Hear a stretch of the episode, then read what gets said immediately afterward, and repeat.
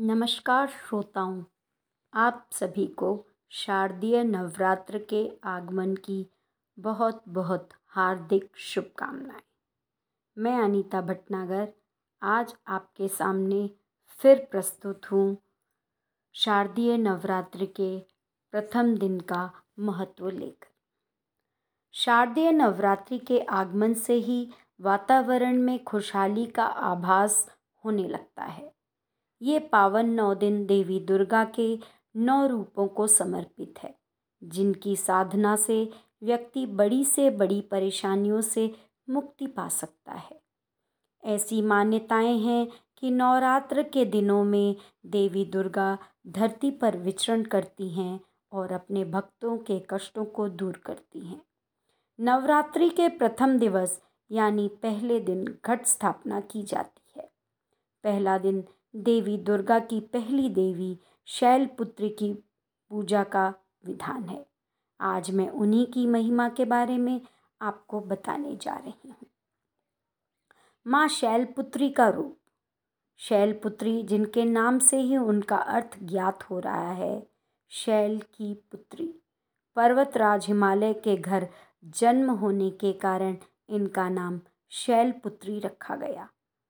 वृषभ की सवारी करने वाली देवी शैलपुत्री के दाहिने हाथ में त्रिशूल है और बाएँ हाथ में कमल के पुष्प को लिए हुए हैं। माँ वृषभ पर सवार हैं, इसलिए इन्हें देवी वृषारूढ़ा के नाम से भी जाना जाता है। माँ शै, शैलपुत्री को श्वेत रंग भाता है। नवरात्रि के प्रथम दिन सफ़ेद चंदन, सफ़ेद पुष्प और सफ़ेद भोग व वस्त्र अर्पित करने से माँ प्रसन्न होती है।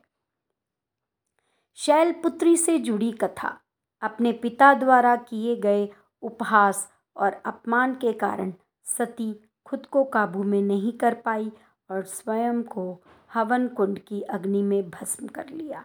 इसके बाद उन्होंने फिर से जन्म लिया।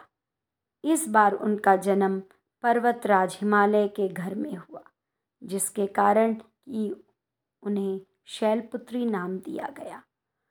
उन्हें पार्वती और हेमावती जैसे अन्य नामों से भी जाना जाता है। इस जन्म ने भी उन्हें पति रूप में शंकर ही मिले और कठोर तपस्या कर वे उनकी अर्धांगिनी बन पाई। माँ शैलपुत्री दृढ़ता के प्रतीक के रूप में पूजी जाती हैं तथा उनके भक्तों को जीवन में सुख समृद्धि और मंगल बनाती हैं।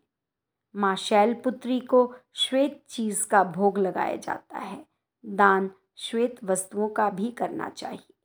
अगर यह गाय के घी से बना है तो मनुष्यों को रोग से मुक्ति मिल जाती है।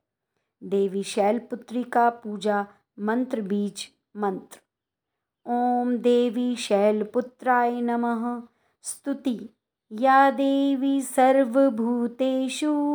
मा शैलपुत्रीरूपेण संस्थिता नमस्तस्यै नमस्तस्यै नमस्तस्यै नमो नमः।